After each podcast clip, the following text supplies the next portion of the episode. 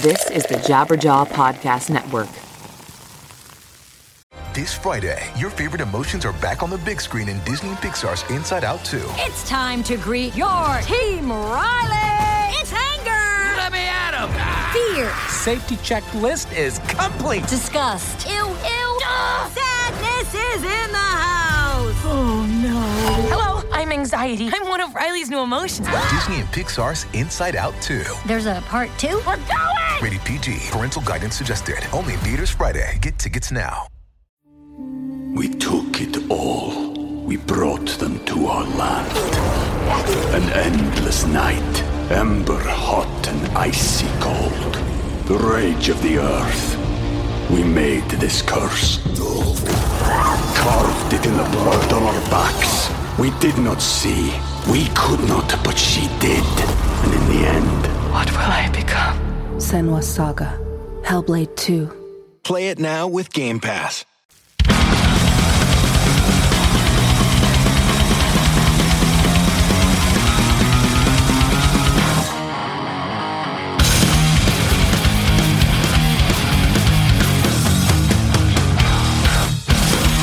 Two thousand seventeen.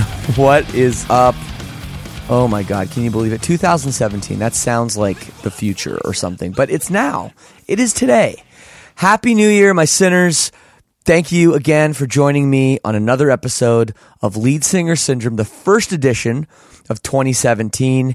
And a great episode. I speak to my very old friend and my very dear friend, Mr. Mark Rose, formerly of Spitalfield, now doing a bunch of solo stuff.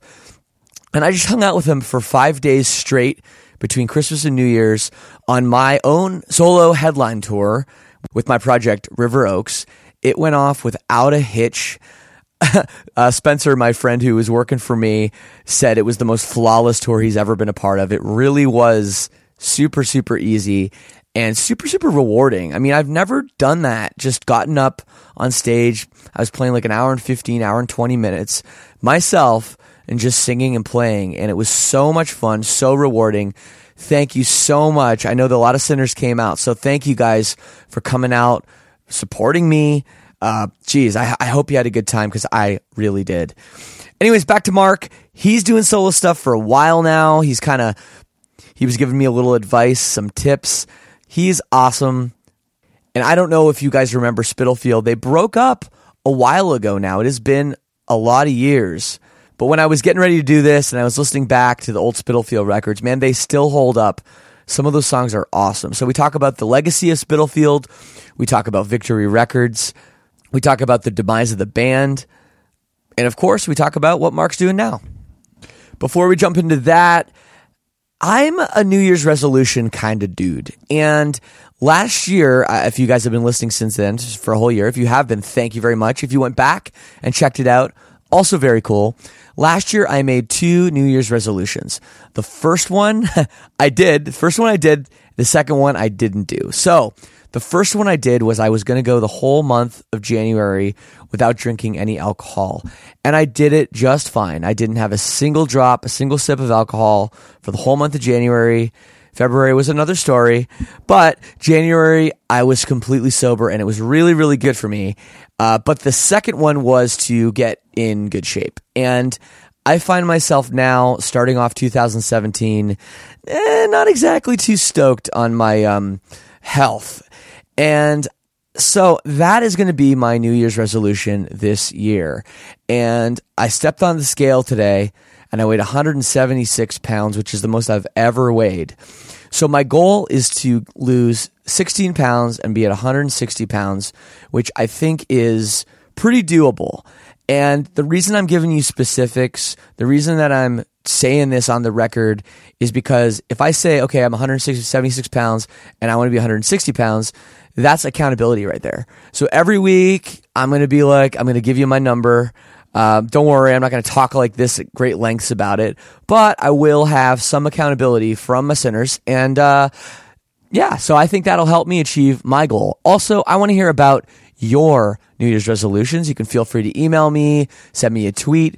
If you're part of the All Access Club, and you should be, we have a great forum on there for discussions. So um, if you signed up for the All Access Club, which is, by the way, leadsingersyndrome.com slash all access, and you're not on the Facebook group, make sure you figure that out because we have some amazing discussions.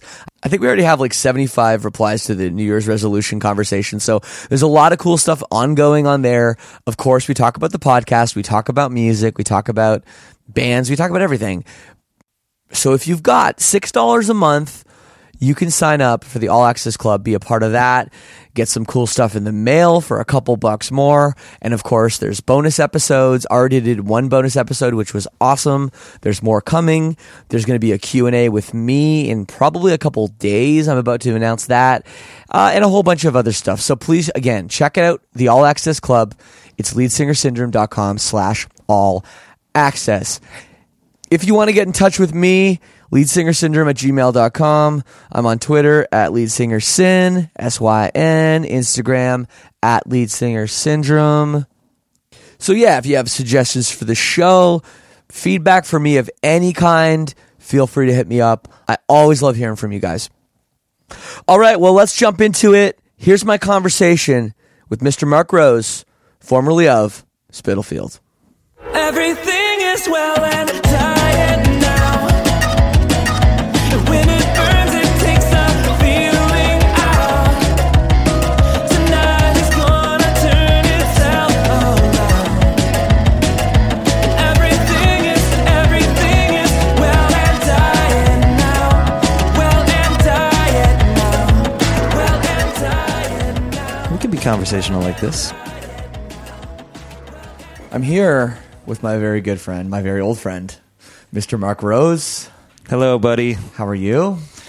I'm marvelous. I've been hanging with you for four or five days, so I'm better than I was before those four or five oh, days. Oh, well, that's a big compliment. That's a very sweet thing to say. We have had a good time, Yeah. haven't we? We've done, for the listeners, just finding out about this, uh, because I've been telling everybody on my podcast that I'm going on a little solo tour mm-hmm. for River Oaks. And today is the last show. We're in New York City, backstage at uh, Webster Hall. And uh, yeah, it's it's really been a lot of fun. I've learned a lot about myself, and it's kind of funny because you know you're you don't you come from the same place that I came from, being basically in a fronting a band. Yep. You know, and then now do trying a solo thing. Except you're you've done this for much much longer that is correct. a time. So uh, I guess my first question for you is how was that transition? I mean, I'm sure you get that that question literally every interview, but it is an important question. Yeah, you know, I would say that the transition itself, uh, while it was a natural thing for me to want to keep playing songs that I've written on stage in front of people, that was natural. But the you know the the, the slight uh, stylistic change and maybe the um, you know, I don't know, the things that, that go along with not having a band behind you, you know, that took some time. That took some adjustment for not just me, but for people that had followed me with the band. Yeah. Because I would say that some of those people were growing up with me and were excited to be a part of that next chapter. And some of those other folks were maybe just hoping for more you know, I don't know, part two, you know, Spitalfield part two, which just really wasn't happening. Even though it was my voice and it was my songwriting, it just wasn't that. You know, it was such a departure. And I'd say that after having done a variety of different types of tours while I was, you know, playing either with just an acoustic guitar or with a trio or with a full band, like a five or six piece band, and doing a couple EPs totally independently where I'm like messing with sounds and, you know, you know, beats or an actual drummer or or shakers and, and you know, not a lot of percussion. I did all these different things and somehow I've now kind of recentered to say this sounds like me now. But at first it didn't sound like me, I don't think, even though it was my voice. So it took you a little while to kind of find your sea legs. Yeah, in which terms is of weird what you wanted to do after Spitalfield. Exactly, because it's weird to think that like after you tour for you know six, seven years, that you would need to find your sea legs. You know what I mean? To, Right, like- right. But, but you do, and I I noticed like from the very beginning on our first night together, how you mentioned you were like you know backstage warming up and feeling nervous and all this stuff. And Very it's, nervous, and it's yeah. such you know I mean I totally get you, but I think people that you know don't come from this same space would say like, "What would you be nervous about? You're Right. going out to perform." I've played two thousand shows with Silverstein. Exactly. Yeah. And you're playing in front of people who care about you and your music. So it's not as if you're about to walk out and open for Rick Springfield, you know. oh, that would be great. Yeah. I mean I want to see what's going on. I don't want to. I don't want to just go just for the show. He's great, I'm sure. I want to see what he's doing backstage. Oh. I bet he's getting wild. That, I that would think so. I mean, even at his age. Yeah. I mean, he, he was essentially himself, right, on Californication. I think so. I think like yeah, I mean, that might Yeah. just be him. yeah. Oh my god, I forgot he was on that show. Well, it's like a parody of himself, but also played by him. So. you know what I mean? It's like it's like when you look like your own caricature. You know, you're like, well, you should look like your own caricature, but then you become Right. your, the caricature. I don't know. It's just well, one like of those there's things. people like that in in like the you know the pub media or whatever. Like like my favorite would be like Charles Barkley, Perfect. who you know because he is he he's got to know. like, he's got to be perpetuating his own Yeah. stereotype For sure. He's got to know, Yeah. But I feel like he's just like that. Yeah. Oh, for sure. And he's one of those people that I think no matter how much, you know, like fame, fame or money he has, Yeah. uh, it comes to a point where Yeah, thank you.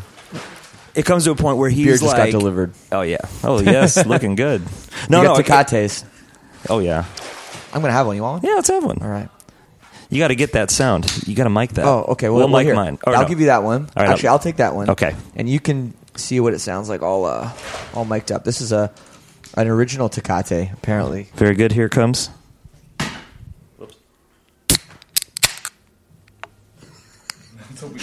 Such an awkward silence yeah, as we, we, broke tried. the we might have broke the recorder, but it's okay. Uh, Is is still going?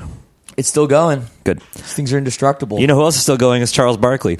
He was actually doing, um, you know, like those like deodorant commercials and stuff. Like, you know, I think he was like one of those like spokespeople that like was already like, yeah, if I'm going to do this, I'd like to be wearing a safari hat and I'd like to be like, you know, doing ridiculous things just because Yeah. he doesn't really need, you know, the money or the fame. So it's kind of like, may as well have fun with it. I think so. But I was watching this documentary about the Dream Team. You know, the '92 original Yeah, Dream which- Team. yeah. and them interviewing him even back then as a fairly young player. I'm not sure how old he was in '92. He was He was- he was probably in, in the middle of his career, kind of, or maybe middle to early of his career. He was just as ridiculous and just as a character, like Oh. just a big as big a personality back then. almost yeah oh, like open hawaiian shirt like you Yeah. know coming off the bus with everybody screaming and like i don't know he was he was hilarious Exactly. So. Um, I'm not sure how we started talking about, about Charles Barkley, but I'm sure. people who are like who they are but they're like they're like parodies of themselves that's yeah, no, exactly. And um, um, how many like with your transition now into solo thing, you've been doing it for so long. Have the Spitalfield fans sort of waned and waned and waned to where they're fewer and further between now than than the Mark Rose fans, or is it still a lot of people coming out being like, you know, remember right now was when I first heard you, or the Victory Records days? Yeah, I find that um, when I do my own shows, it's probably more like seventy-five percent folks who follow what I currently do that maybe got into the band after the fact or went backwards to Yeah. find it, and there still are some of those that you know have been you know hanging around since the old days that will will come out. And of course they want to hear you know a couple old songs that that'd be make them happy. Um, but What's interesting is that it really is depending on who I'm who I'm paired with when I'm out doing if it's like a co-bill or if I'm supporting somebody, you'll find more of the older fans coming out of the woodwork for the right show. Whereas like, you know, if I pass through New York 3 times a year, it really depends on who I'm playing with. You know what I mean? Or like what the ticket price is. Like these are like factors that actually determine who's coming to see me specifically cuz some people are like, "Oh man, like for like tonight there's like how many folks that might be crossovers that are like Shane and Mark are together. That's awesome. Yeah. You know what I mean? Yeah. But then like I would say that like the majority of the folks that are seeing you on this tour, like they may or may not know anything about Spitalfield. Some of them do because if I if I say, "Hey, I used to play in this band," which you know we toured, you know, you get a few cheers, you get some people singing along, busting out their phones, but it's not like you know, it's not a Spitalfield tour at all. You know, No. it's like it'd be different if I did that. I've never done that. I could do that. That'd be fun. You know, to do like a specifically like I don't know, remembering right now acoustic tour where I just play all those old songs and like people could come out and have nostalgia. Sure. You know. I mean, you could do that as a set, and then you could you could do another set with your, you know, Right. with the MR stuff. You know. Yeah, totally. I mean, Yeah. um, you know, that's that's another idea, and and you know, we're jumping around a little bit, but like you know, I'm starting to think more as a musician that when you go on tour and you're like, oh, you do, th- you know, New York three times a year or whatever, and Silverstein we do New York maybe at least three times a year. You got to be doing different things. You got to be switching up what people are coming just uh, in terms of entertainment. Yes. You know, and when I didn't really th- ever think about that until we did our, you know, discovering the waterfront anniversary tour and realized, oh, this is like kind of an event now. Right. And now doing this uh, tour with River Oaks, it's the same thing. Like people are coming out and it's a totally different. It's some of the same songs, you know. Like my heroine is, I'm still playing it, but it's different. So Yeah. it gives people another reason to to come out. So is that something you, you would consider doing? Yeah. doing some kind of like a Spitalfield. It'd be fun. acoustic tour. I mean, why not? I mean, my, my thought is this, and, and maybe I'm different than other folks who have come from being in a band to doing solo stuff, but I I don't get annoyed at all by people calling out for old songs or posting about that kind of thing online, being like commenting. If I'm like making a, a post about like new music from me and then somebody comments like something about the band or wanting to hear one of those songs, it doesn't bother me because number one, I'm like the fact that anybody cared about any music I've written is awesome.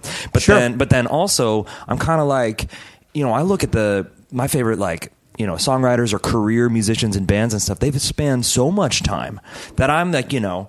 I'm like, if I can be writing great music into my mid 30s and late 30s and whatnot, like that's that's great. And of course, there's always going to be that like nostalgia versus what was, you know. I mean, I don't know. Like people like to like to talk about what you know. It's never going to be as good as this or whatever. And I'm thinking like you're battling with nostalgia in your head because if you have an artist that you're really a fan of, you should be excited for what they're doing next, right? So I Yeah. kind of like don't get mad at all about it. I'm like, let me prove to you what I can do now, and if you don't if you don't like it, that's cool. But like, thanks for caring at any point. Well, yeah. Well, I mean, the choice to form a solo, you know, act Yeah. rather than being when Spitalfield dissolved or whatever. Why was that a choice? Why didn't you just say, "I'm going to get a couple guys from other bands that I respect or I like that I think I can collaborate with"?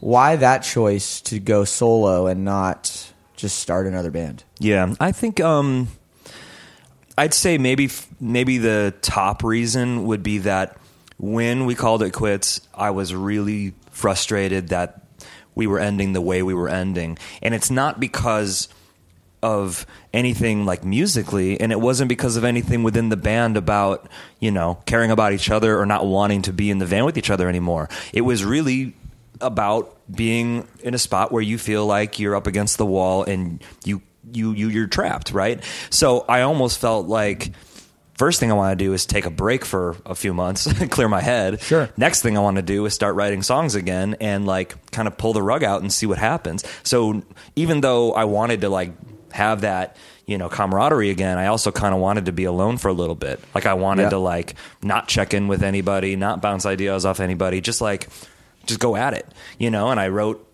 a bunch of songs with you know just a guitar just a piano. And even though i had written songs like that before it had never ever been not for the band. You know what i mean? Yeah. like it had always been with the band in the mind in mind. And this time it wasn't. It was like this is for me you know? And i don't really have to answer to anybody about anything But did you really have to answer to anybody in Spitalfield because you were pretty much the? I mean, didn't you write all the songs anyways? Well, I would say that maybe I wrote the majority. Like I was definitely Yeah. like the key songwriter, but I think our sound was reflective of everybody's input and the pushing and pulling that we did is what made us who we were. Because if I had you know, I mean, I'm, I'm sure if you ask the other guys, they might be like, "Oh yeah, man, like you know, I was a tyrant." But it's like I don't, I don't think I was because I wanted, I wanted their the things that made them who they were. I wanted that to shine through with us. Right. And when we'd make a record or whatever, it was like, sure, these a lot of the songs or lyrics or things that I had written, but it was still a collective effort and like. I don't know, may, maybe even to a point where there's certain things I maybe should have been like a little bit more like, no, no, like let's not do that or whatever. But I, I, would- I don't know, I felt pretty open about letting guys shine a little bit with what they liked because it's important to make people happy. It it is, and I've definitely been accused of being the tyrant. Um, and it's it's something I'd say as the band has gone on, I've relinquished my control a little bit. I've become like less of a control freak, but I almost feel like every band needs to have at least one, maybe two. Sure. And but they can't have five. Right. You know what I mean? You have to have a couple guys steering the ship, or maybe only one guy steering the ship, and he has to be. What did Cameron Webb, our producer, used to say? That I had a strong vision. Right. That's what he used to say about me. Sure. That I, I kind of knew what I wanted. I knew what when I when some, there was an idea, I knew how to do it, and that can rub people the wrong way. Whoa, no doubt. I mean, think of it this way. What about like if you have any kind of like collective, whether it's like, you know, back to sports, whether it's a team or or it's in music where you've got songwriters within the band and then you've got more like musicians that are like players within the band. It's like the bands that that last the longest and have the probably the the best uh, run are those that kind of find their roles and and know how to deal with each other, right? Yeah. Because it is i'm sure it's tough if you are a role player but you wish you weren't right if you wish you had Right. more you had more say in, in x y and z and i think some of those folks if they can sprinkle in some of what they care about and they love playing and they love touring and they love the band then you're all good but if you have role players that you know are secretly angry that they're not doing their own thing then then that's where the split happens Well, right the band that I think of as another Chicago band is Fall Out Boy. Yeah. Because they were the band that had that element perfectly, where Pete was the guy. Mm-hmm. He wasn't the singer of the No. band. He wasn't the front man, but he kind of was In his own way. personality and in how he managed, ran the band.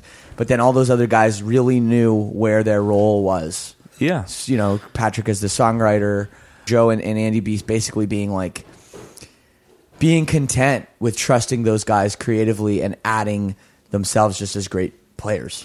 right uh, that well and, that's and that's a band that stayed together with four members. You know what I mean? Well, they broke up for a while, but whatever. You know what I mean? right They- but they- even that was important and that maybe Sure. and and i think that like you know it, some groups would just take you know three four five years between an album and take some time off you know they instead went on a hiatus and i almost think that was kind of one of those things that may have been part of the plan anyway, which was like I- we'll be, I- we'll be I kinda wonder we'll be stronger when we come back, Yeah. and like it creates. I mean, they were. I think when they went on their hiatus, they had just finished being a direct support act to Blink One Eighty Two, and I think that at that point they realized we have gotten as far as we can get in this world, like doing what we're doing right now. And now we need to go away and express ourselves in other ways, other business ventures, other music ventures. sure families. Yeah, do, all do- that stuff. you figure yeah. your stuff out. You know, Yep. Patrick does a solo record, Joe starts a metal band. Um, you know what I mean? Or Joe and Andy, right? So it's like I, I, I think that was important. You know, and that makes them better. They're, they're a great example uh, when you talk about those role players, and not only from everything you said, but I would say that because Spitalfield and Fall Out Boy were trying to tour together before either of us had recording contracts or booking agents, I've seen that from the very beginning, and I've seen Pete Wentz be a very smart, smart business guy early on when we knew nothing about business Yeah. at all. Like when we knew nothing, like he was kind of cutting edge with stuff, almost to a point where you'd be like, "Whoa!" whoa like it may, may makes you feel uncomfortable, but then you realize how kind of you know brilliant it was. you know what I mean? Like it's just, yeah, yeah. It almost was like like uh, it almost seemed. I don't want to say shady, but Right. it was just that he was so far ahead in terms of business mind at that point than anyone else. yeah. Like I, I just remember, like you know, we toured with Fall Out Boy early, and I know you guys did back in the day too. Did Yeah. all kinds of stuff with Fall Out Boy growing up in the same scene, but they really were always next level, and it was all Pete, and the band was content with that. But back to you, and, and you know, you saying, "Oh, maybe I was a bit of a tyrant." Was being the tyrant of the band, and, and then now I'm really just putting words in your mouth, but but having that, whether it was how far you were, you know, on that level, was that something that you hated so much or dreaded so much that dynamic in the band that that was part of why you just decided I'm going to write these songs, I'm going to sing them myself, record them myself, because then you didn't have to worry about someone being like, "Well, Mark's an asshole," because Right. he said play this note, and I, you know, you know, and I want to play this note, and you know, or whatever. Yeah, you know, I'm going to say no because I think that um, maybe like a better word than tyrant would be like more like a, a phrase like mom and dad because maybe it's more like Yeah. trying to keep everything you know keep everyone happy keep things together you know get through the harder stuff with like this is how we can handle this you know go through the best times being like proud and excited for everybody. You know what i mean? Like i kind of think that maybe is more the role. So when it comes to like the studio and stuff i think that I was learning and growing too because going from a band that started as sophomores in high school and doing four track recordings and everything like that to eventually getting into a studio, like a real studio for the first time, I think it, it was a shock to everybody, like what that looked like and felt like to try to be more of a professional musician. So from record to record, I think they raised their bar as well. Yeah. And I Yeah. think that that, you know, we made our favorite records together, you know what I mean? Like as we went along, even though like from a fan standpoint, it might be like, oh, we like the first one best or whatever. That just happens, I guess. But That always just happens. Yeah, Yeah. That, that's. I mean, my favorite Saves the Day record, and I play one of the songs on this tour, is their first record, Can't Slow Down. Mhm. People have. Someone called me an idiot once. That's your favorite record? You're an idiot. It's like, well, sorry, it's my, my it's my opinion, you know? Yeah. Like it's how I feel. I'm not Yeah. maybe I'm maybe the other records are superior, but to me just that's the one I heard first. That's Yeah. the record to me it was like it was like lifetime but better, you know, like that record I it changed the way I thought about punk rock yeah, and um, it will always be my favorite. Do I think it's the best in terms of the recording or the songs or the uh, you know the performances? Maybe not, Right. But it's my favorite, and that you know that's a whole other discussion. But, it is. I mean, but but I, mean, would almost like say like in that in that mindset, you're what you're really getting at is that there's a certain level of I don't know uh, authenticity and and where oh, it's like when when when it hit you. It mattered so much, and now it can still hold up with you, and like that's important because there are some records that I think hit me and changed me that in retrospect maybe don't hold up as well and then there's some that I like more that Yeah. maybe I'm I kind of missed the boat on you know what I mean where I'm like oh man that was a lot cooler than I realized or Yeah. Well, when bands go away and they come back, well, first of all, that's a great career move. Any bands listening, uh, break up and come back. right That's we the- haven't come Spitalfield has not come back yet that we took too long there's a well there's a que- that's a question I'm going to get to in a second but, Okay. but you know I do think though that the quality of music and that longevity does make a difference when a band comes back and and last night we played in Philadelphia and they uh, that band Valencia Mm-hmm. did just did a reunion show where they had 2600 people that's right which they would have never done when they were together like Right, they were I mean- maybe worth they were maybe worth like five or eight hundred. I, I'd say in Philly. I, I could be wrong. Maybe they were bigger, but you know what I mean. It's just amazing that that's, this band comes back, and that probably speaks to one nostalgia, two the fact that their music's probably held up. right you know, right in terms of what people took away from it and what it means to them now. Yeah and, And, that's a big thing. And you know, because music is absolutely everywhere, and it's you know, I mean, it's with everything being free on Spotify, YouTube, etc. There's like a flood of music, right? Now, that's probably the best problem ever because music's awesome and we all love it. But it's also like. Man, like it's hard to cut through. You know what I mean? It's hard to like keep someone's attention. You know, if they're checking it out for the first time, or you know, new listeners are making making playlists instead of listening to albums. Like, I get it, and I'm not mad about it. But Sure. You know, to your point, somebody like Valencia, who those albums matter to those fans. You know what I mean? Those moments matter. They can cut through with something like we're coming together to play in our hometown, and not only that, then it starts to snowball. It's like you know what I mean? Like because like 2,500 people or 2,600 people, that's a lot. You know what I mean? Like that's a lot by any a measure. people. That's It a is. lot for like a top 40 band. You know what I mean? Like Yeah. that's a lot in general. So they cut through with that. Yep. No, it's it's not. It, it like I was like, what? Who? What? Well, there's another Shane. I don't like this. I want to be the older Right, Shane. right. Uh, but but um, uh, I mean, back to Spitalfield. You say you guys have not done it. Have not done a reunion. You've done have not done any reunion. No, no, we yeah, we played some shows. We've not, you know, written any music or made any plans. Like that's that's kind of where it's at. Like when 2013 was getting ready to knock on the door, and we're looking at, you know, especially The when ten other- year of Remember right now. Right, Remember right. right. now. Sorry, I know the title. No, it's it's good. The uh, that that was like almost my. I mean, I was really excited to like reconnect with those guys because it's not that we completely you know, went our separate ways and fell off and didn't ever talk because I, you know, I still lived pretty close to JD and like we would, you know, you know, we're in the same neighborhood. We'd see each other out and about. We'd have a beer. We'd chat, and we never were not friends. You know what I mean? Like we Yeah. always stayed friends. But then the other guys that were a little bit further out, or then like TJ's, you know, you know, across the country in another, you know, area altogether. I was just like. If these guys are down, I will take care of this. Mom and dad's back. You know what I mean? Like, I will make this happen in a way that everybody's comfortable because the maybe the demand was there to do like a full US thing, which would have been awesome. But Yeah. instead we narrowed it down to like what can people really do with their lives and their Sure. families and jobs and everything else. So we nailed it with like uh two weeks in the Midwest and Northeast and a few fly-ins for the West Coast and call it a day and like play a couple festivals and stuff and it was fun.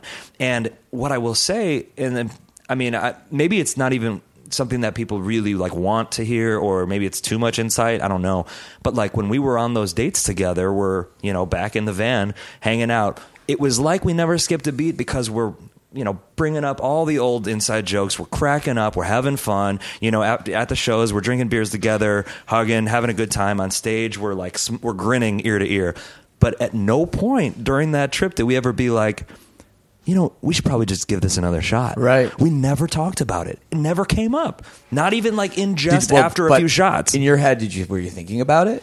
Not really. It was almost like this is exactly what it needs to be right now, which is Yeah. like we're out here to have fun, to reconnect with a lot of people we haven't seen in a long time, to play shows like, you know, that we, you know, again, I'd been playing music, but some of those guys had been, you know, maybe playing in bands or playing out locally a little bit, but to be back in the van and back out out there, you know, again, Yeah. I've been doing it for a little bit, Yeah. but they haven't, you know. Well, it it might be better that that's what you did because so many bands have done the reunion, have had these great big shows, have obviously just enjoyed it so much, become bands again. We're back, baby. And then you watch as each show, each tour, few less people come, few less people care. Right.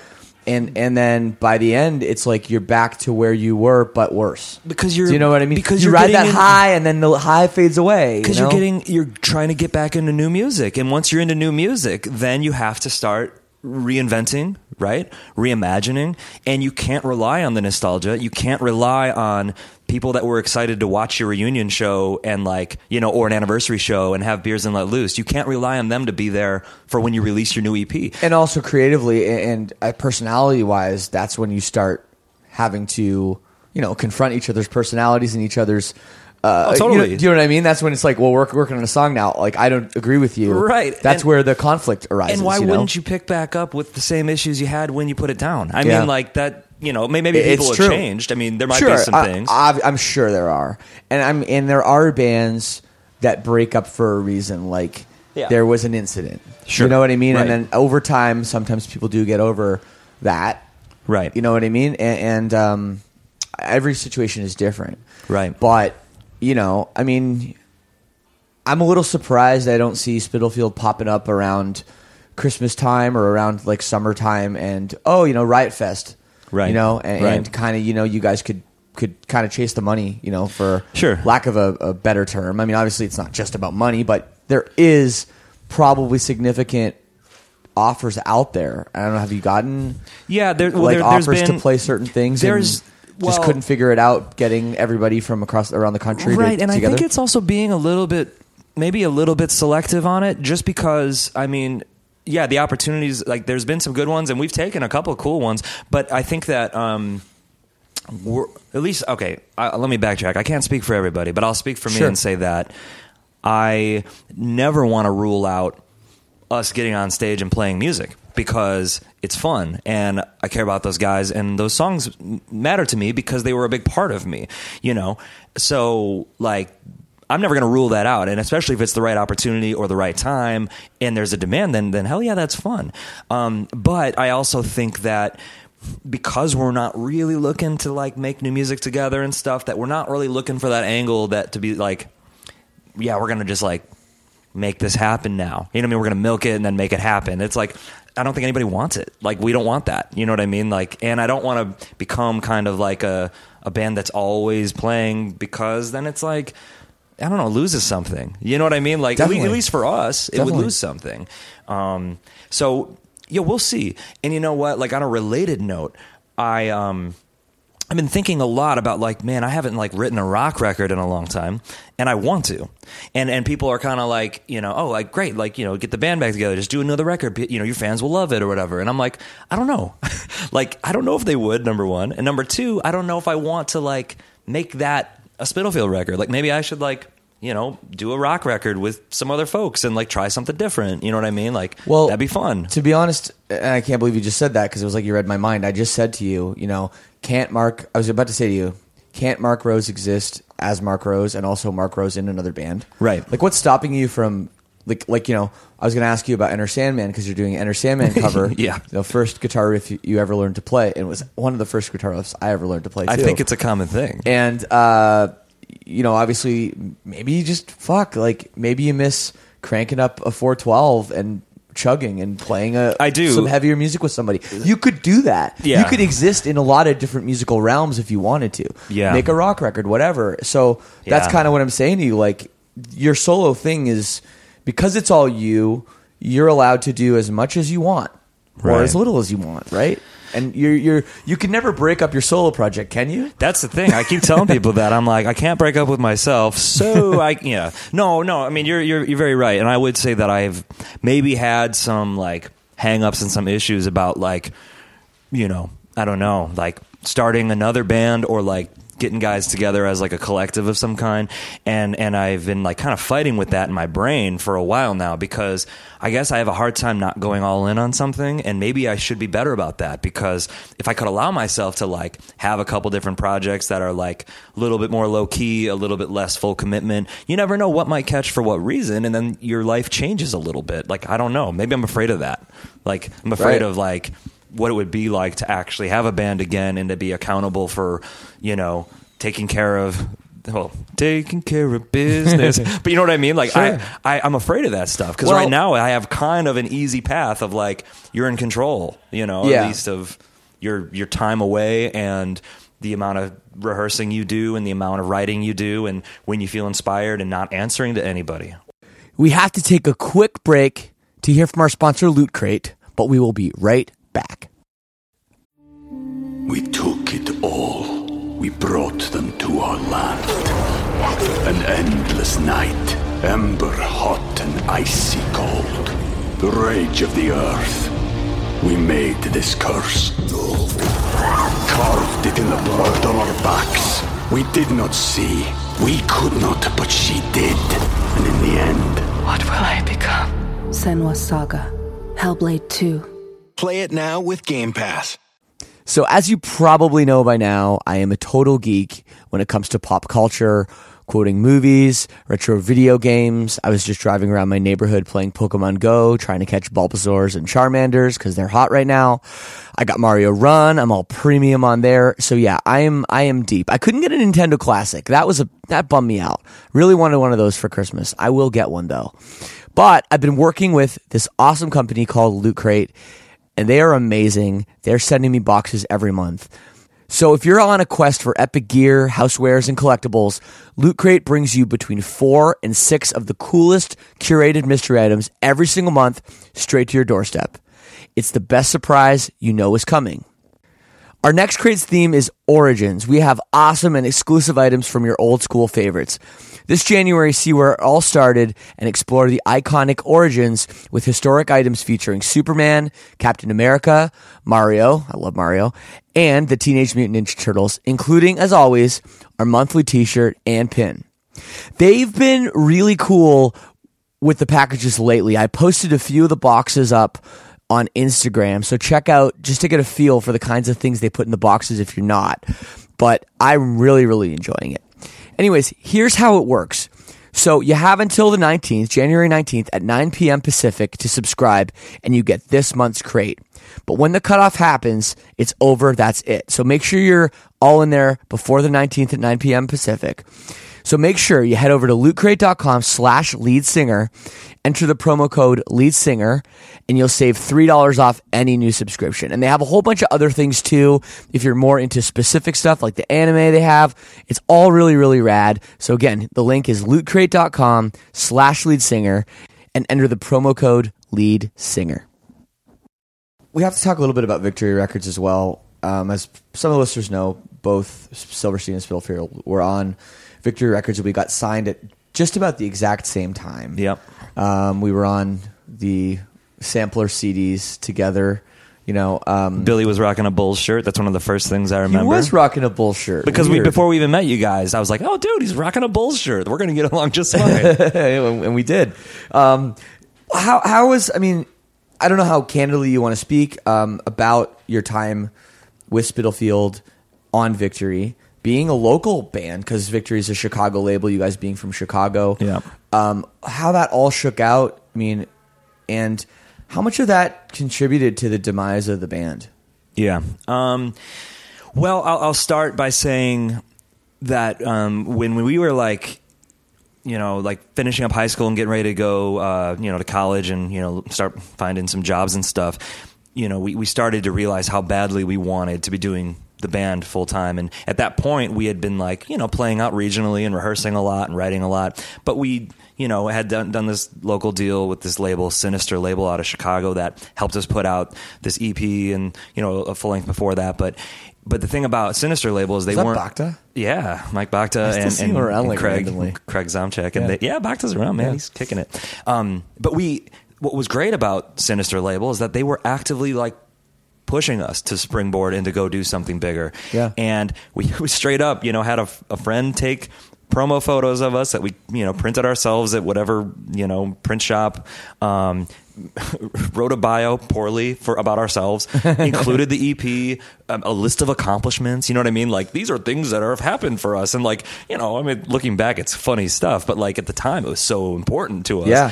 and and we straight up in you know, uh, you know, Manila envelopes mailed out snail mail like like 14 packages. Now to like labels that we were like these are labels that have bands we like and these are labels that maybe would would listen i don't know and like i don't know a bunch of them got back to us shockingly which was crazy. Yeah. and then victory was one of them and i remember i was sitting in uh, class at columbia in chicago because i was going to uh, columbia for music composition and I was in one of my classes, and my super old school flip phone phone rang rang with a three one two number that's not in my phone, and I didn't answer. And we had break. It was like a three hour class once a week kind of class. Yeah, yeah. And we had a break, and I went out and listened to the voicemail, and it was it was Tony, you know, straight up Yeah. calling my the phone. owner of Victory. Yeah, Yeah, and and I didn't go back into class. I couldn't. I was like, this is everything right now. Like you know, just as far as like I You don't- couldn't. You don't still have that voicemail, do you? no, I should have recorded it. um, did you call him back right away? No, I, I want to talk to JD first. I want to yeah. call Dan. I wanted to call TJ. You know what I mean? I was like, what did he say? Well, everybody was like, "Whoa!" Like, what? like, like wants to talk to us, wants to meet us, and like we didn't even realize after after we did call back. I didn't realize. I mean, I knew they were in Chicago, of course. That was very evident. We you know grew up you know in Sure. Chicago, but we didn't realize how close to victory we were living. It was like JD and I had an apartment together that was like walkable, and like well, we'll come by tomorrow. You know what I mean? Like I don't know. Right. So our the thing is that we, we narrowed it down to a few labels, um, and and you know they want to send some people out to see us. We played this show at Metro that we were you know it was it was movie life headlining with brand new supporting them, and then Spitalfield was like the Chicago band opening up the show. Crazy. And we brought like a good two three hundred people because we were starting to get a little thing going. Yep. And the show was like well attended. It was fun, and we were up there just like you know playing as hard as we've ever played, freaking out because there's all these people watching that like are watching us in a different way. Yep. And and yeah, when we ended up signing with Victory, I would say that like we had never been more, you know, excited, driven, I don't know, like feeling like this is our chance. You know what I mean? Like we have to take this. We have to put everything else on hold. We have to do this like all in right now. Yeah. So we did. You know what I mean? Like we like, you know, 6 months in we're like not renewing our lease. We're moving home so that we can have, you know, uh, we can have the van and trailer parked somewhere safely where we don't have to pay rent anymore. And like, I'm moving back in to hit the road. You know what I mean? Right, it's like, right. it's not like, oh, you got signed and now you've got your own place. It's like, no, it's the other way around. Yeah. I'm going backwards to go forward. It's funny. So pumped, right? But anyway, your, your question initially, rather than going on a full timeline, your question about victory, I, I would say that like it, it's it's one of the most common things I get asked, but also one of the hardest things to talk about because I don't like to think of like you know bands the same way people think of like like products, where it's like well, this band, this this this product was better than this product, and it should have sold more at these locations. You know what I mean? Like, or this thing should have been that. It's tough because it's so case by case, and then you've got so much, you've got so much life happening with each individual member and then if you have a, a manager or an agent and then you have the label and there's so many different egos in, in line Yeah. and there's different uh, there's different levels of business savvy. There's different levels of like knowledge, you know, about how to get stuff done, how to get it done right. And I think that like they gave us an incredible opportunity considering, you know, again, there weren't that many Chicago bands on the label yet. There were about to be. Mhm. Yeah, there were a whole bunch. There were about to be a whole bunch. But like there weren't yet. And, you know, it was like they don't they're, they've been more known for like the heavier stuff you know all the way back from like of course when, when i was younger you know strife and earth Sure. crisis and stuff but then into like hatebreed kind of like crossing over into the bigger level right Mhm, mhm. and then and then thursday and taking back sunday and all this so we're kind of Well, of it was kind of like uh, the way I viewed their what they were trying to do with you guys was they had a radio department. Right. Remember, uh, Tim. Yep. Uh, and a couple other guys. Like they had like three people in a radio department, which is ridiculous for an independent label. Right. Because they had two guys, I think, working commercial radio. Yeah. And they basically weren't getting any commercial radio. Right. They weren't getting any. Right. But they had they it was something I think that Tony really wanted. yeah Um, and I think the whole point of him signing your band is he wanted you to be the Jimmy Eat World right of uh, independent music, and he wanted to have that. yeah And I think that was a big, a big thing. And I think that's where he saw you guys fitting in. Yeah. And I don't know if you guys saw yourselves fitting in that way at all. Um, I, I think that we, we were straddling that because you know uh, that you know the band you were talking about, Jimmy World's, you know, one of my favorite bands, and like you know, I mean, I could no doubt if people like heard some influence or thought like, oh man, they're kind of like slightly more pop emo rock version or like pop punk emo rock version of like that. Like, yeah, for sure. I mean, I totally see that, and yeah, that's a good point that they they were definitely trying to expand, uh, you know, into other realms, and Yes. that we could be someone that could kind of be in both worlds and maybe even break through if given the right opportunity.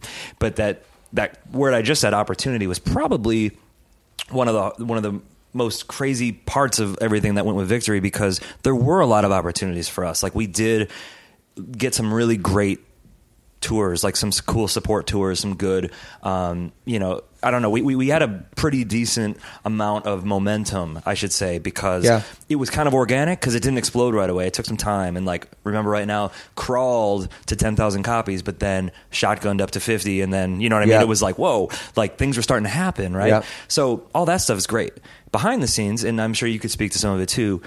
Man, there was some drama going on with like the way the business is being run, right? And and and part of that is not under us not understanding what we were in for, not really having maybe the right kind of understanding and legal counsel to truly know what's going on and to maybe be taken advantage of. But then also, I'm never really that mad about things we signed that we didn't understand. I'm mad about things that are like not honored that are signed. Like that's a problem for me. Right. And that was hard for me, especially when I'm like playing mom and dad in the band and trying to keep everybody happy and no one can understand, including me, what's going on. So I'm Yeah. trying to like be the voice of reason and try to be the connector and try to be the like, you know, diffuse this situation. Is there a specific thing that was not honored that you can remember? Well, I mean, it, it just always seemed like things weren't things weren't adding up when it came down to like how we were going to pay our bills at the end of the day. Like, let me Yeah. just say it that way. You know what Yeah, I mean? yeah. Like, because it's one thing to be on the road and to like, you know, have your merchandise and have your tour guarantees or whatever. And Lord knows when you're a first to four for a hundred bucks, but you've got a van and trailer and a six man team, and you know, I mean, you're losing money every night, Yes. even if you're like gaining fans and popularity. Right. So obviously you got to eat dirt. Like I just wanted the dirt to like start to taste better when things were getting better. Mm-hmm. And that dirt didn't really taste better because you get home and realize like, man, like something's not right here. Like Sure. something's not right. And then not really getting the straight straight answers and, and getting I don't know. I always felt like and, and maybe this is like I, I, I don't you know, I'd hate to like say something I regret saying, but like I, I would think that like when it came to business, somehow it got very personal, right? But then when you come to back as a person to talk about real people things, it'd get real business real quick.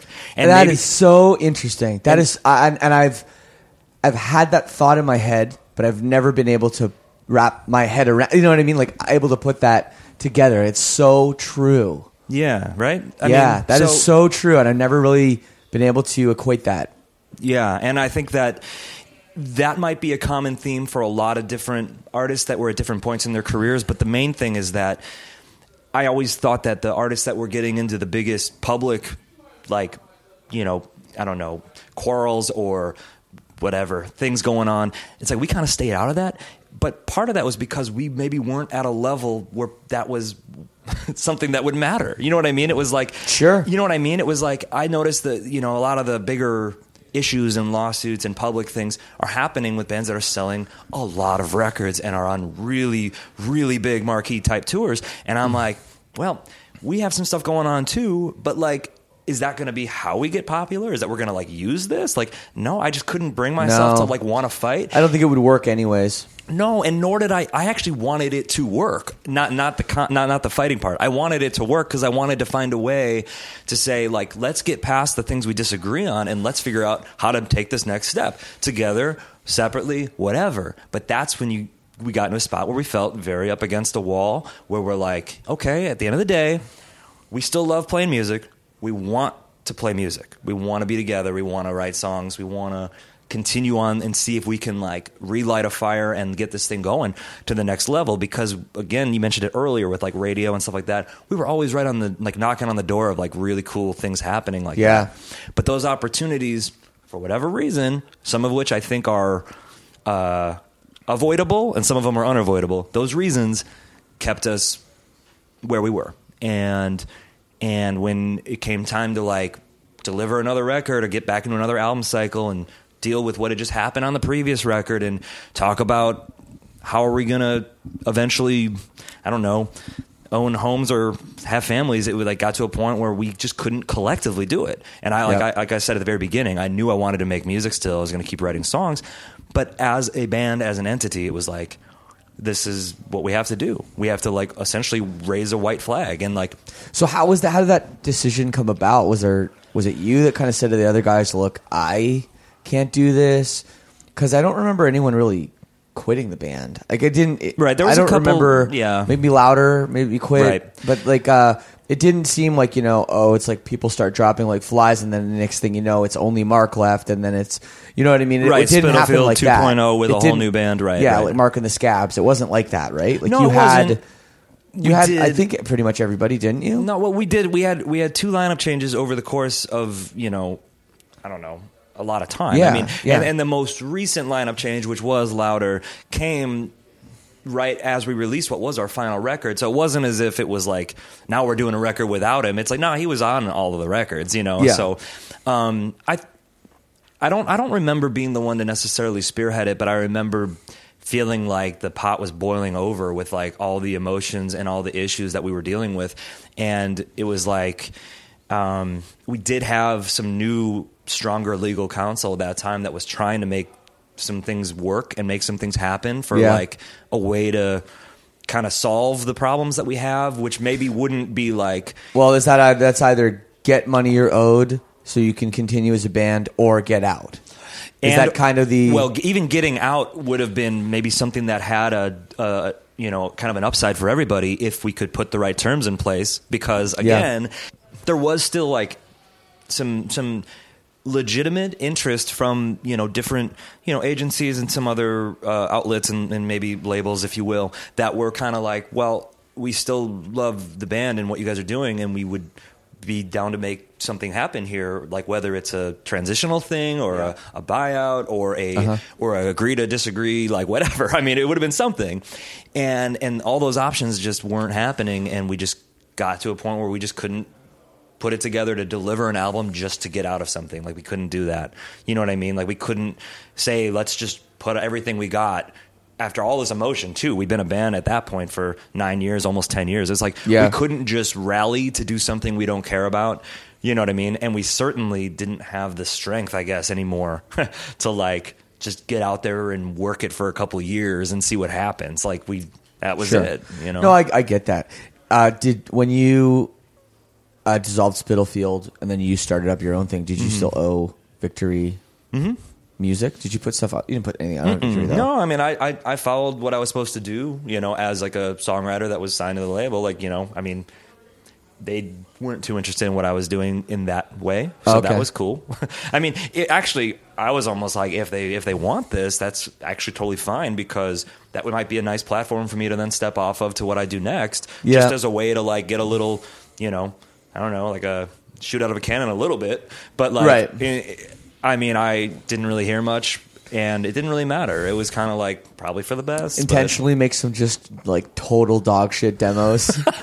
like Mark can't sing at all anymore. What happened? He's like way out of key, and this is kind of like Michael McDonald. I don't know what he's doing. Yeah. Well, was that was that a racist song? We can't sign this.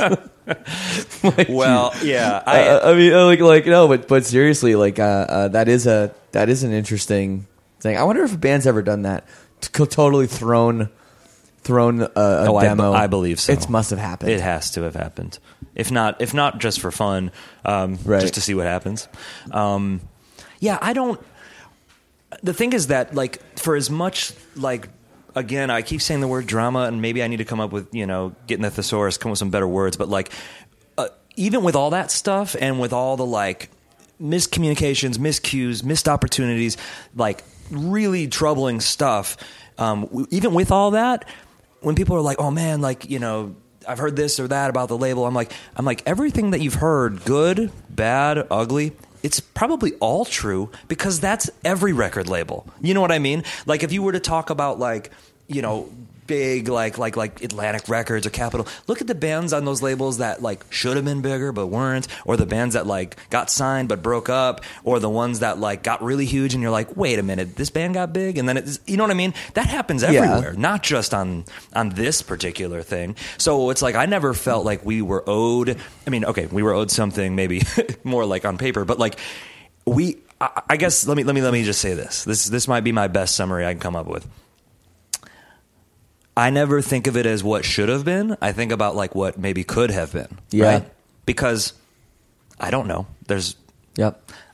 you know what I mean? Like is there that- any uh, one thing you attributed can, you can attribute to now looking back like the you know because there's obviously certain regrets i mean i have regrets and i'm still you know doing the same thing but i still have regrets Yeah. you know Yeah, I mean, if I if I could really attribute it to one thing, I guess it would be not having a uh, a, a team that embraced each other as much and that worked together. you mean like a management agent and team? label combo because label combo yeah because maybe we could have found some better fits collectively that would have um, been more effective and and it had less Yeah. problems and less drama about things that don't matter at all that somehow come back to us. You know what I mean? Like Absolutely. common agents, common management people, you know, issues happening that just seem so far removed from the from the band and like from us as people, yet somehow are so directly impacting like decisions that are being made. Right. Like that I that would be my my biggest thing would be like maybe get more of a a, a more of a backbone about like saying this is working, this isn't, and like getting that dialogue way more out front because maybe we let it build up a little too much. i totally get it um, we spent a lot of time talking about victory which is great um, I have so many uh, do you got any I funny stories you got any funny anec- anecdotes at the moment you can share There's always funny anecdotes. Uh, I um, I guess like, well, I'm trying to think of like something that really is relevant and funny versus something that's just old and funny because there's a lot of old stories.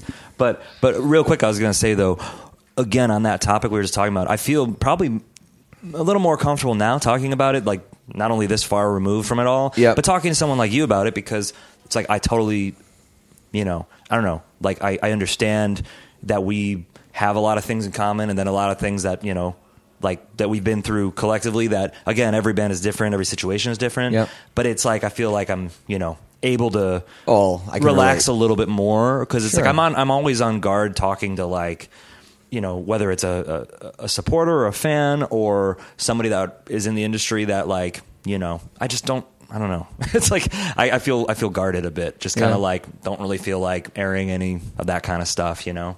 I've always been kind of cautious about that. I get it. I totally get it. Yeah. Um, you were mentioning about oh, not being sure about starting another band because yeah. of kind of your, you know, your sort of what you have going on in your life and your your routine, I guess. And a big thing you have going on right now is Downright, Yes. which is well. Why don't you explain exactly what it is for people that don't know? Yeah, Downright It's is cool. a It's very yeah, cool. I'm I'm very excited. Downright is a it's a platform uh, created for songwriters and and artists to be able to uh, connect with folks. Um, you know, during their downtime, which is kind of why we call it downwrite, but like between tours or between albums or whatever, um, as a way to use their stories and their inspirations and ideas to create new original music. And it's, you know, at this point, it's, it's kind of like, you know, non-commercial stuff. And, you know, on on, uh, if you want to like make it really easy to understand, it's kind of like, yeah, it's like get a custom song written, you know, like that's, Right. that's one way to put it. But what we're really building towards and and taking strides towards is is that it's not just like hey i'll write you a song. It's not like you know build a bear. It's not just like put this this and this together. You know it's more like really connecting with people who are often pouring out their hearts because they're connecting with an artist that they you know in some way or another feel very connected to you know? Um, so we have all different types of songwriters from different you know eras and different genres, even though it's kind of primarily focused right now in the world that we came out of because Yeah. I started the site with my, my buddy Bob Nanna.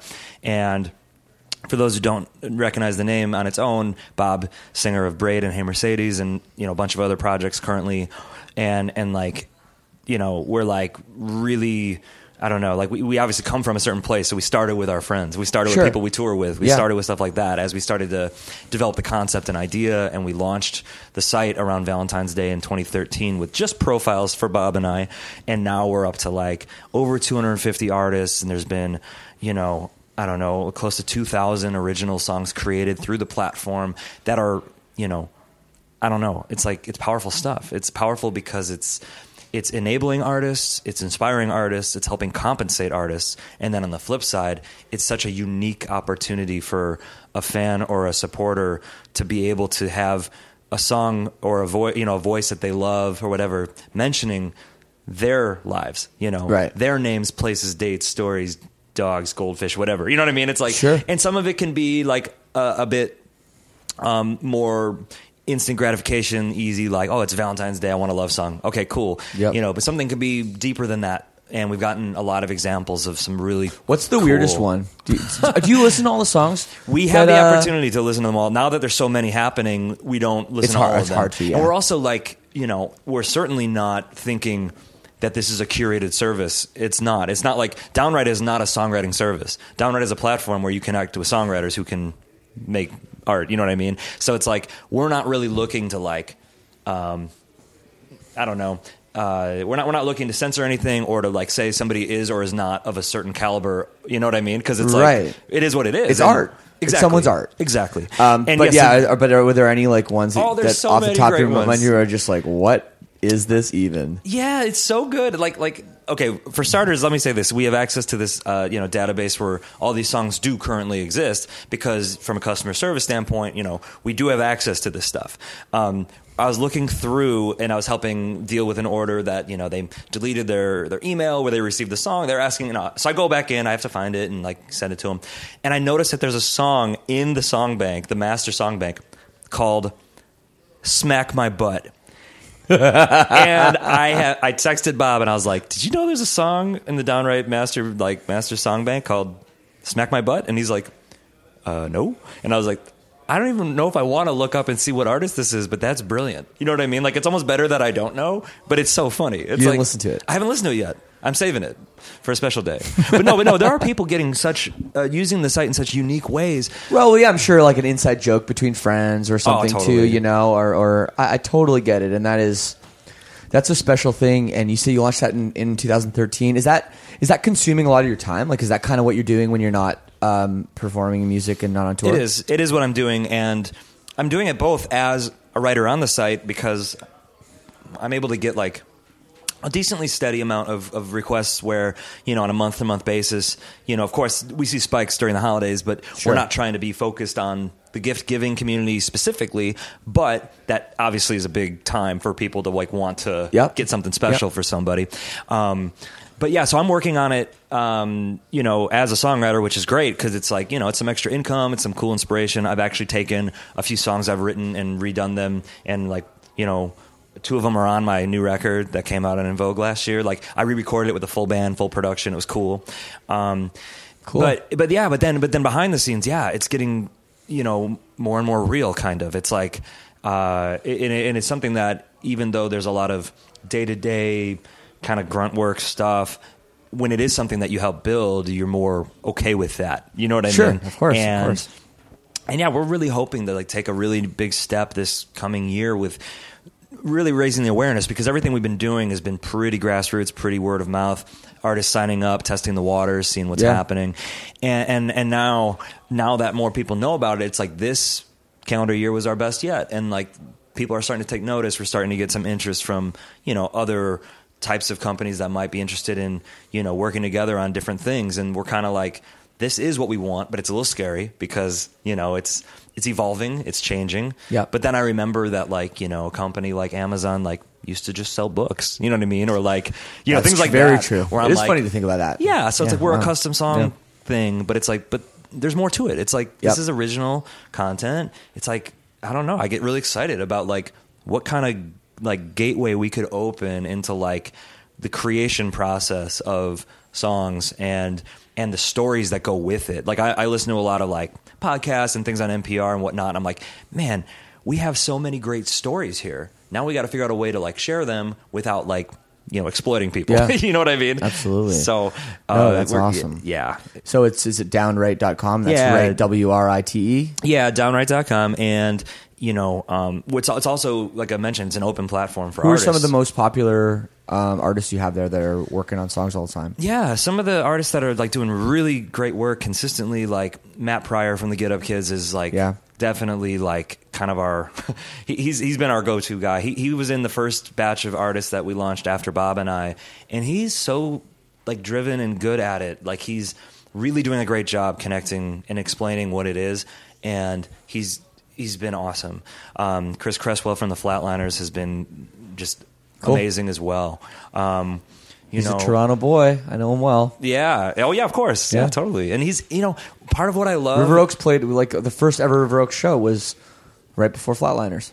There you go. So, like, and and I will say that the artists that are like really doing a good job, it's like we down the road we want to help them, give them better tools to explain what this is and showcase it. But those who you can really tell are pretty passionate about the people they're writing the songs for, that are very like. They're prompt, they're responsive, they have follow up questions, they're so into it. And when they're delivering it, you can tell the satisfaction that's there. It's not Yeah. just, I mean, that's important, right? Of course. So like we just before this holiday, we we launched Will from Cartel, and he's been really great. Cool. Um, and yeah, I mean, there's all sorts of artists. You know, like it, it's it's cool, and they they span a lot of different you know eras too. You got Josh from the Anniversary. You know, Oh, cool. Um, you know, folks that.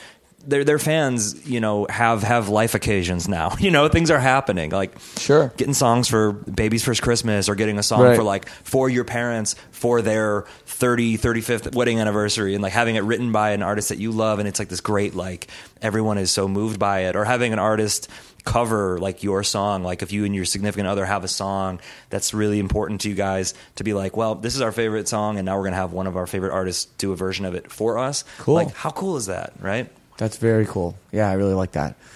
Well, people can check it out at downwrite.com again. And what is going on with um, Mark Rose solo stuff uh, for 2017? What's the plan? Yeah. Um, so my most recent record was released by In Vogue. Um, it's called The Wild Type that came out this past year, and you know I'm, I'm still I'm still working that a little bit longer as far as like you know performing and, and promoting, but. I've been doing a lot of writing, not just through Downwrite, but also for myself, and I'm kind of trying to figure out what kind of reinvention I want to do for this next record. And I look to be out there playing, you know, probably somewhat sporadically, but you know, shorter support tours like the one we're on right now. You know, some colleges, some festivals, stuff Cool. like that to like keep active, keep busy. Yep. Um, and then see what happens because. I don't know. Like I I I still think that like writing songs and performing songs is my favorite thing to do. So while Downwrite gets busier, I'm looking forward to just like being more and more surrounded by music in every every facet. You know, Great. And do you have a New Year's resolution? This Hmm. is going to be the first podcast of the year. That's right. No. Perfect. Do you? I got to get in shape. Last Okay. year, so last year on the podcast, the people listening, uh, I decided to. Well, I had two New Year's resolutions. One was I was going to not drink for the month of January, Yeah. and I did it. Yeah. So I didn't drink for 31 days. Uh, it wasn't too bad. Yeah. And then the other New Year's resolution was to like try to get in shape, and I was going to do P90X. Ooh. It didn't happen. Hmm. It was too hard. I, I could. I think I bit off more than I could chew. So this year, I'm going to keep drinking. Sure. Absolutely. Right. As the Tecate is. Uh, Why deny yourself a little pleasure? But I think, uh, yeah, I think it's time. I think it's time to uh, get back to the, uh, th- you know, yeah, just feel good about yourself. Hey, a lot of little things You know? go a long way. You know what I Yeah, mean? right, like, right, right, sure. Like, like changing like like a lot of different things by five to ten percent goes a long way. Absolutely, yeah. Because you like you said P ninety P ninety X, you're like yeah, but it's like whoa. You no, what I I've mean? done it That's- before. I, I well, I haven't done the whole. I haven't got through the whole ninety days. I think I got through like sixty days once. Yeah. Um, but no, I'm not saying that's going to be it. But I'm going to do something, and I'm going to be more conscious about my health. You know, like you get older, and Yeah. it's it's you know, it's harder. Yeah. And I've had I've had a, 2016 was a brutal year for me, so Yeah. I'm real excited for 2017. Yeah, well, I am too. And you know what? Like while you were even just talking about what you were just talking about, I was thinking maybe something that I'd like to really have you know on my mind and focus on in 2017 is within my songwriting to actually push myself to write for all sorts of things and to try to push what is songwriting to me above and beyond like you know the way I present it you know like write try to write for work with other artists like write for other artists or like you know like we talked about earlier start more projects where you know I'm more more diverse in my type of writing and what I'm thinking about just push myself a little Right. bit not to just always be in my own mind palace about like what I want to do you know like maybe that's something I can make happen you know Absolutely, man. Well, it's really great to speak to you, and uh, it's cool to like reconnect and do these shows after like all these years. I feel like we didn't skip a beat either. Just we're like, hey, we're back, and and it's uh, it's been cool to have. It's been nice to have you as like a veteran guy, you know, that's done this for a while, and me kind of being a new guy. So thanks for showing me the ropes a little bit. Absolutely, yeah. No, th- thank you for having me on the uh, the podcast and also inviting me out for these shows. Like, you know, I feel like we'll do it again sometime. Absolutely, Mark. It'll be fun. All the best. Thank you. Happy New Year. Ah, same to you, buddy. So there's my chat with Mark. We did it in the backstage room in New York City at Webster Hall. And he's just a great dude, super talented, super smart. If anyone's interested in getting a song written for them or for a loved one or whoever by one of their favorite artists, definitely check out Downwrite, downwrite.com. Mark had an amazing idea there. It's really cool that that's so successful. And of course, check out his solo stuff as well. But I'm going to leave you with a classic. Here's the first single Spitalfield ever put out. It's called I Love the Way She Said LA on Lead Singer Syndrome. Peace and love.